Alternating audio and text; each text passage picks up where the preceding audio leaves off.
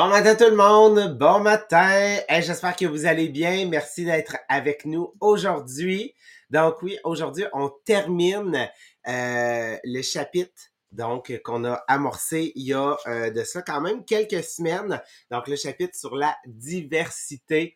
On a couvert euh, dans le début du chapitre les barrières à la diversité et là on est vraiment plus en mode solution, en mode approche euh, pour un leader, comment est-ce que lui, en fait, fait pour l'idée cette diversité-là, comment est-ce qu'il fait pour euh, s'intégrer et s'assurer aussi de répondre aux nouveaux besoins, parce que dernièrement, ce qu'on a euh, couvert, c'est beaucoup en lien avec la nouvelle génération qui est en train d'intégrer le marché du travail, c'est-à-dire la génération des milléniaux. Donc, on a parlé d'inclusion, et euh, aujourd'hui, on termine en fait ce chapitre-là avec notre, euh, notre dernière solution, ok, notre dernière approche pour un leader pour être en mesure de s'adapter en fait là à son équipe de travail, qu'on soit en fait là euh, dans une entreprise privée ou qu'on soit aussi dans un MLM. Donc hier, qu'est-ce qu'on a couvert? On a couvert en fait comment en fait créer une culture de partage. Parce qu'on a vu que cette nouvelle génération-là, qu'est-ce qu'elle était à la recherche? C'est, elle était à la recherche, en fait, de mentors. Donc, une personne qu'elle va pouvoir regarder, qu'elle va pouvoir admirer, qu'elle va vouloir euh, suivre les traces. C'est une personne avec qui elle voudrait échanger de place. Donc, quelqu'un qui est crédible, quelqu'un qui a une prestance, qui a un standing, qui a euh, des valeurs, qui a euh, des résultats. Donc, vraiment, on recherche ce, ce type de personne-là. Donc, comment qu'on fait pour y arriver? pour créer cette culture? Dans le but d'en arriver à trouver un mentor, ben, on a parlé de transparence, on a parlé en fait euh, d'éliminer la hiérarchie, ok, le plus possible. Donc à ce moment-là, la hiérarchie, comment est-ce qu'elle va se retrouver? C'est tout simplement qu'elle va être modifiée par cette relation-là de mentor et mentoré. On a parlé en fait d'être innovant dans nos approches pour bâtir l'esprit d'équipe team building, esprit d'équipe. Je viens comme de, de, de, le flasher. Hier, on le cherchait, puis là, ça m'a. Ça vient de m'arriver tout seul, genre dans la bouche. Et on a parlé en fait de comment c'était important d'élargir notre vision de la diversité parce que dans la diversité, un, oui, on a la définition du mot de la diversité. On a l'égalité et l'équité, qui sont deux mots qui sont parfois interchangés, mais qui ne veulent pas dire la même chose. Mais on a parlé aussi d'inclusion. Donc, vous le savez, si vous voulez retrouver plusieurs, en fait, de nos, euh, de nos podcasts, des articles qu'on a couverts, vous pouvez les retrouver à deux endroits. Première des choses, c'est sur la plateforme Teachable. Donc, vous pouvez aller écouter tous les derniers podcasts. Ils sont mis en ordre. Et sur le groupe inspirationnel les millionnaires des diamants, vous allez retrouver aussi les articles et les images qu'on a utilisées pour bâtir nos podcasts. Et là, je vais laisser la parole à Sabrina, parce que Sabrina va rentrer aujourd'hui, en fait, dans la notion d'action, comment, en fait, on peut passer des idées aux actions dans une équipe où est-ce qu'il y a de la diversité. Oui, parce que c'est un, des défis, là, quand il y a plein, plein, plein d'idées, bien souvent, c'est que ça vient rester à ce stade-là, puis on ne passe pas à l'action. Premièrement, si vous n'avez pas déjà partagé, c'est le temps de le faire, parce que c'est sûr que ça va aider, oui, les gens qui sont, exemple, dans un MLM pour, comme nous, mais n'importe qui, qui qui est dans un milieu de travail où il y a de la diversité, aujourd'hui, je pense que c'est quelque chose qui va pouvoir aider. Premièrement, ils viennent expliquer qu'il y a un problème, ils appellent ça le syndrome de Samson, qui a, on a plein de bonnes idées, mais il y a comme la faiblesse qui vient avec ça, le, laquelle on choisit puis qu'on met en action.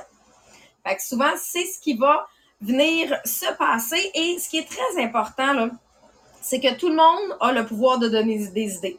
On le sait maintenant avec les réseaux sociaux, tout le monde a un droit de parole. Des fois, c'est pas tout parfait.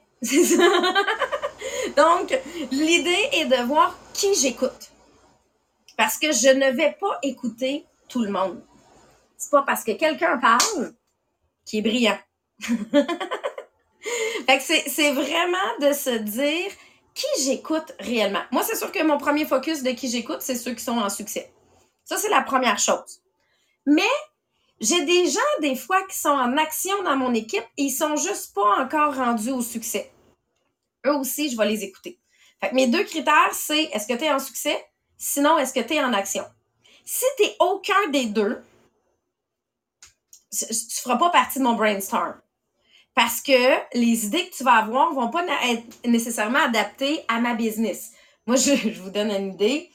Moi, mes parents, ils comprennent toujours pas ma business. Après dix ans, mes parents ont encore beaucoup de difficultés à comprendre qu'est-ce que je fais. C'est sûr que si je prenais leurs idées à eux pour ma business, c'est pas eux qui vont m'amener en succès. Ils sont pas du tout dans le domaine et ils ne comprennent pas le principe. Même principe en immobilier, j'investis en immobilier. Ben, mes parents ne sont pas des investisseurs immobiliers. Ça reste des gens que j'adore. Mais je vais pas prendre leurs conseils en immobilier parce que c'est pas leur département. Mais il y a plein d'autres raisons dans la vie que je vais prendre leurs conseils. Mais ça, ça en fait partie de, de, premièrement, nous, à titre de personne, à titre de leader, je vais commencer par analyser qui j'écoute. Deuxième chose. Là, après ça, puis là, je donne l'exemple, à votre milieu de travail. Ça se peut que vous ayez des projets, puis vous travaillez en équipe avec des gens que vous êtes vraiment très, très, très différents. Puis des fois, c'est difficile de travailler avec du très, très, très différent. Puis euh, dans notre business, là, on est tous justement très différents. Puis des fois, on a travaillé ensemble, puis tu te dis, Caroline, qu'il faut qu'on se trouve des points en commun. Hein? Qui s'est déjà retrouvé dans une situation comme celle-là de dire, faut que je me trouve des points communs. Mais il faut le voir un peu comme les doigts de la main. On est tous différents, mais on est capable de retrouver des points qui vont s'embriquer ensemble, des points communs. En mathématiques, là, c'était deux ronds qu'on faisait, puis qu'il y avait comme une section où les deux ronds se rejoignaient, on appelle ça le diagramme de Venn. Bien, tout le monde a des points communs. Et là, dans le livre, ils nous sortent cinq points communs que les gens ont que tu peux, ça peut t'aider à focuser pour ton travail d'équipe. Si tu as de la difficulté avec la diversité, puis tu sais, la diversité sur tous les points, là, sur la façon de travailler, sur la façon de voir la job, sur l'implication. Bon. On focus sur cinq choses pour nous aider à être zen dans notre façon de travailler en équipe. Premier point, il faut comprendre que les gens aiment se faire entendre. Fait ça, c'est la première chose. Oui, tout le monde veut parler. Parce que les gens aiment se faire entendre. Encore une fois, je décide qui est dans mon équipe de travail pareil. Hein? Je, je vais aller chercher des gens différents parce que je veux de la diversité, mais je vais quand même dire, OK, tout le monde a besoin de se faire entendre. Ça, c'est le premier point. Deuxième point, tout le monde dans la vie aime être valorisé. Comment je peux valoriser? Merci pour ton point. C'est une idée que j'aurais jamais pensé. Donc, le principe est que tout le monde aime être valorisé. Tu vois une action qui est faite, valorise l'action. Ça ne veut pas dire parce que la personne a été entendue et que tu as valorisé son point que ce sera l'idée qui sera retenue. Mais tout le monde a besoin de sentir qu'il y a une place et qui est valorisé. Et troisième point, les gens aiment travailler ensemble, aiment faire partie de la gang. Puis là, je dis la majorité des gens j'ai quand même un auteur à la maison. Je pense que dans la définition d'un auteur, le travail d'équipe est moins présent. mais c'est juste parce que, non, je dis ça, puis il y a certains points que mon chum aime vraiment travailler en équipe, mais il est quand même sauvage. Tu sais, c'est, c'est, il choisit beaucoup ses travail avec qui il travaille en équipe.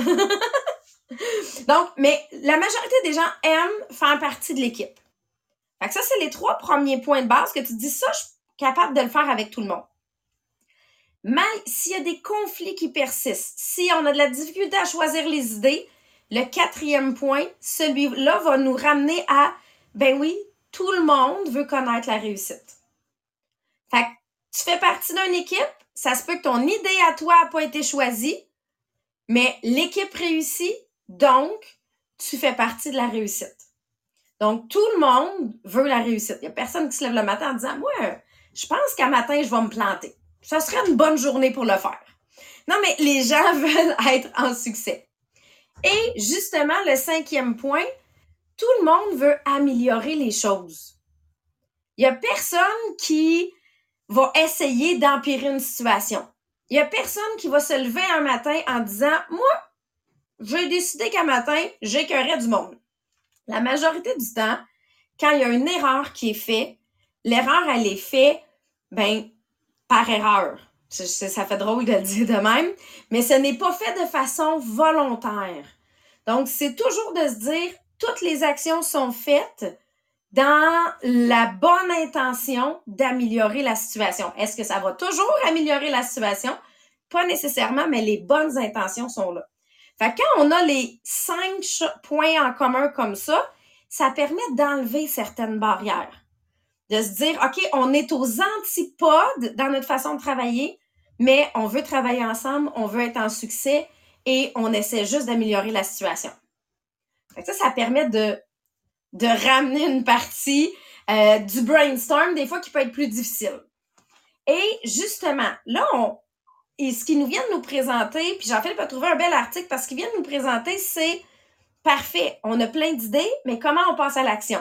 Dans le livre, on n'avait pas de façon de faire pour passer à l'action autre que ces cinq points-là, de se dire on trouve en commun. Mais Jean-Philippe a vraiment trouvé un cinq étapes qui va nous aider à se dire comment je peux prendre toutes les idées qui ont été données, les analyser pas en aussi grands groupes, mais en plus petits groupes pour arriver à la bonne solution pour tout le monde. Parce que souvent, le, le, défi des, équipes qui sont extrêmement diverses, c'est ça, c'est qu'il y a une facilité d'apporter des idées, de faire un brainstorm, de bâtir en fait de nouvelles approches, étant donné que les backgrounds, les expériences sont différentes. Par contre, un constat qui a été fait dans les études, c'est que ces équipes-là, parfois, ont de la difficulté à passer à la partie implémentation, à la partie mise en action pour aller chercher finalement les résultats.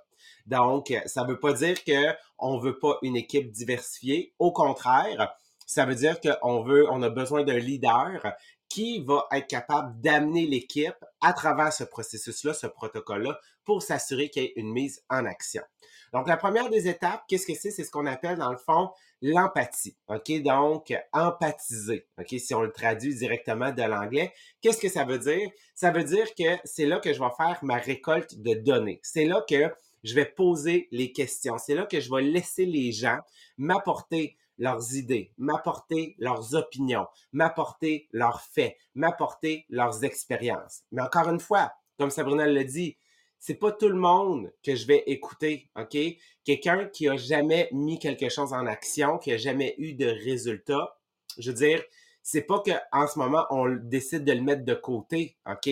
C'est que tout simplement, il peut pas contribuer, OK, à trouver les informations pour identifier une problématique parce qu'il ne vit pas en ce moment la problématique. Donc, je dois m'assurer de demander aux gens de m'apporter vraiment leurs informations et leurs faits qui sont des gens qui sont dans l'action. Puis, tu sais, des fois, là, j'ai comme l'impression que les gens, tout dépendant les lunettes qu'ils portent, hein, les lunettes plus roses, lunettes, ben, ils, ils voient qu'ils ont un problème, mais ils n'analysent pas réellement d'où vient le problème.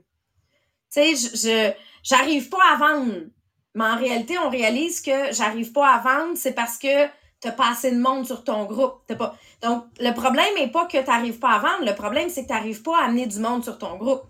Mais si je faisais juste écouter la personne, j'y donnerais plus de formation sur comment vendre. Mais c'est pas ça qu'elle a besoin.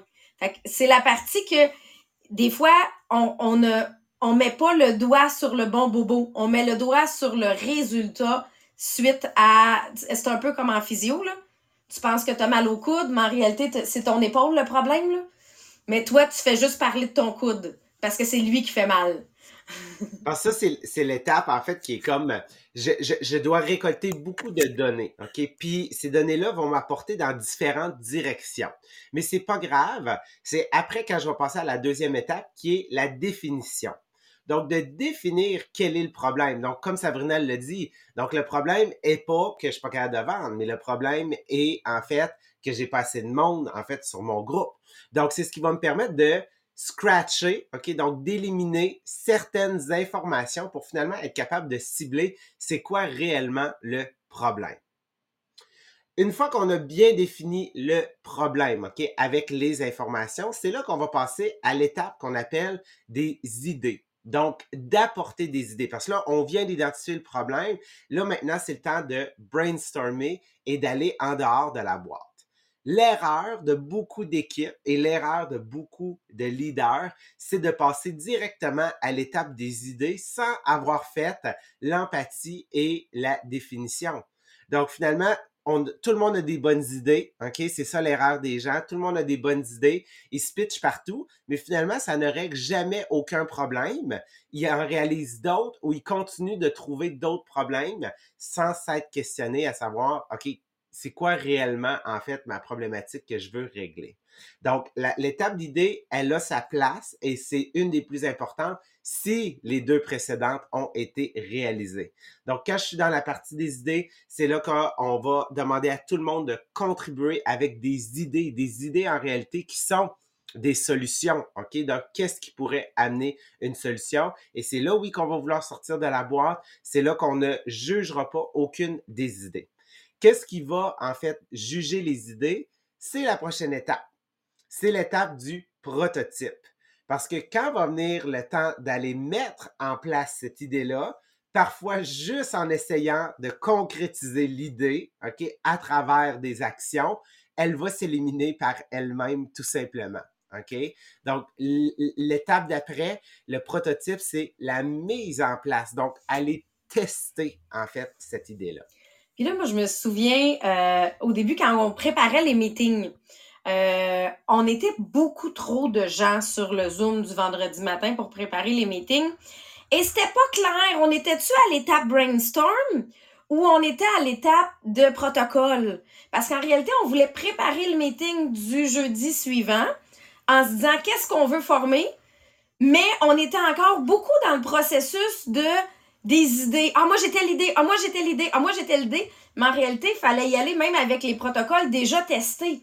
Savoir qu'est-ce qu'on allait enseigner. Fait qu'il y avait comme un, mélange d'étapes qui étaient faites dans un seul et même meeting un vendredi matin. C'était les meetings catastrophes. OK? Au début, ça allait super bien. Et plus ça avançait, ça devenait le meeting catastrophe. Parce que tout le monde voulait donner son idée en pensant qu'il était à l'étape de l'idée. Mais en réalité, on était à l'étape de former en fonction de ce qui avait déjà été testé. Aujourd'hui, je pense que ce proto cette structure-là existe et ça amène zéro frustration parce que on a compris qu'on n'était juste pas à bonne place dans le processus. On avait trop de monde parce qu'on avait l'équipe de brainstorm qui était là, mais en réalité, on était rendu plus loin dans le processus qui était rendu à former sur ce qui a déjà été testé, été testé puis qui fonctionne bien. Parce qu'en réalité, si on l'analyse au point de vue, exemple, mettons, d'un MLM, puis on va l'adapter au nôtre, à notre compagnie, ben, je veux dire, la partie, là, empathie, c'est lorsqu'il y a des changements, OK? Donc, exemple, mettons, quand on est arrivé en COVID, euh, le confinement est terminé, les changements de la compagnie, des nouveaux spéciaux, un nouveau plan de compensation.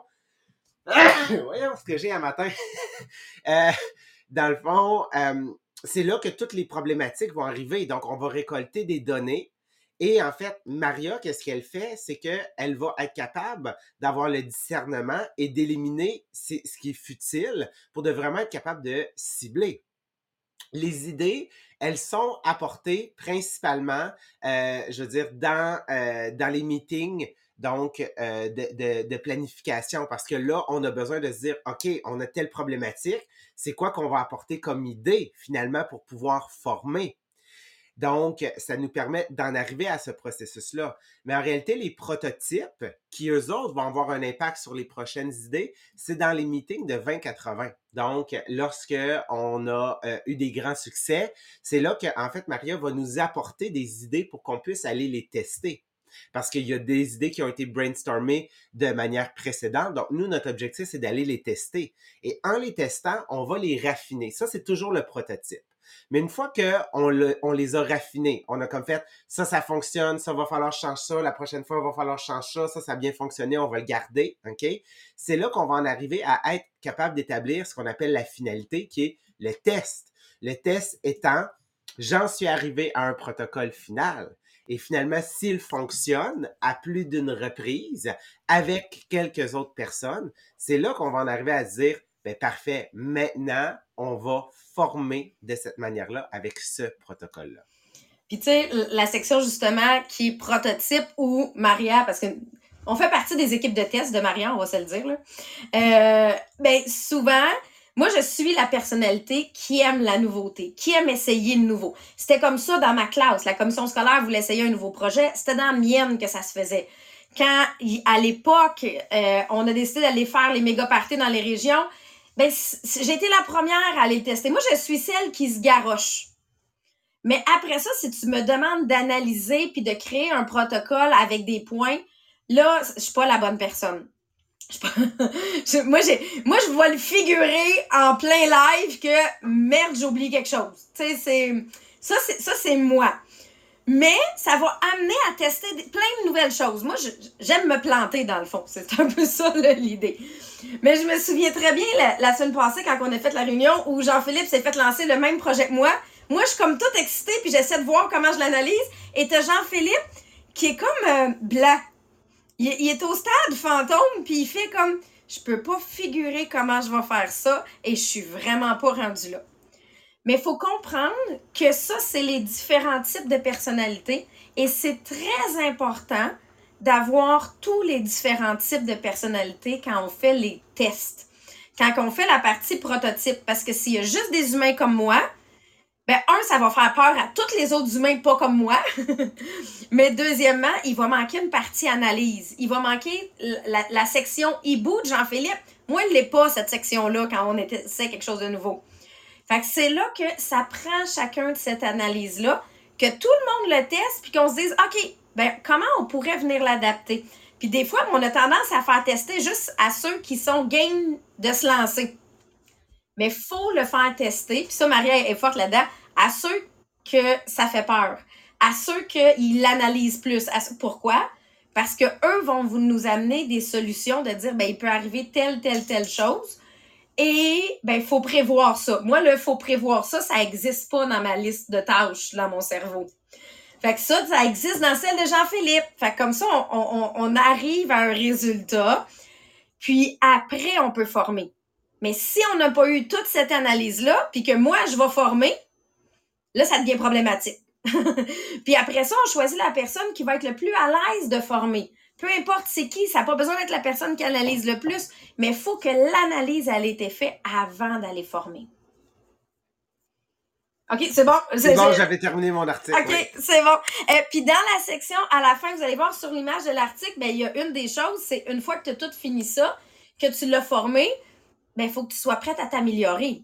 Il faut que tu prennes des feedbacks et de ce feedback-là, tu sois prête à, à dire, ben, je vais me réanalyser. Puis j'aimais, dans un autre article, il venait de dire, ça se peut que c'est toi qui as eu la meilleure idée, mais que tu n'es pas la bonne personne pour l'appliquer. Hein, parce que, encore une fois, il peut avoir un décalage entre les deux. L'autre chose qu'il disait, c'est oui, il y a toujours l'étape qu'il faut prendre le feedback, mais il y a une étape qui vient après. C'est comment tu réponds au feedback. Est-ce que tu fais des changements? Est-ce que, tu sais, ou tu as juste pris les infos puis finalement, tu n'as rien changé? Fait que ça, ça fait partie du prototype. Fait que j'aime vraiment le concept de dire, on a travaillé dans les dernières semaines sur la diversité. Là, oui, c'est comment je vais maximiser cette diversité-là pour être capable de trouver des solutions, passer à l'action qui va correspondre le plus possible à tous et à chacun pour amener tout le monde en succès. Et là, la semaine prochaine, on commence un nouveau chapitre. Il nous reste trois chapitres dans le livre. On commence la loi de l'influence. Là, tu sais, à chaque chapitre, je me dis, ah, celle-là, je l'aime vraiment. Celle-là, je l'aime vraiment. Moi, je peux déjà vous dire que j'aime vraiment le prochain, même si je l'ai pas lu parce que j'ai lu plusieurs livres de John Maxwell qui nous parlent de la loi de l'influence. Ça reste un de mes thèmes préférés qui vient couvrir. Donc, si vous n'avez pas déjà le livre en passant, Leadership, allez vous le procurer. Même si on arrive à la fin du livre, on va retravailler avec lui durant l'année et euh, ça va devenir notre Bible. C'est vraiment ça, là. Tu sais, ils disent 11 changements essentiels qu'un leader a besoin. Puis je pense qu'il n'y a rien de ce qu'on a présenté depuis le début qu'on n'est pas d'accord, qu'il faut qu'on change ça dans nos business puis qu'on s'améliore. Fait que c'est tous des points qu'on veut vraiment améliorer. Demain, pour ceux qui sont avec nous, demain, on va avoir comme un, certain deuil. Nous terminons le livre euh, Réveiller le géant en soi de Tony Robbins. Donc, la grosse brique. On la termine après un an, un an et demi euh, de podcast qu'on a fait dessus. Donc, ça, ça, aussi a été un super beau travail. Après ça, on a déjà choisi quel sera le prochain pour ceux qui veulent se le commander. C'est Jack Canfield, le Success Principle. Il a autant en français qu'en anglais. Donc, vous allez pouvoir commencer avec nous dès la semaine prochaine. Donc, là-dessus, je vous souhaite une super belle journée et on se revoit demain matin.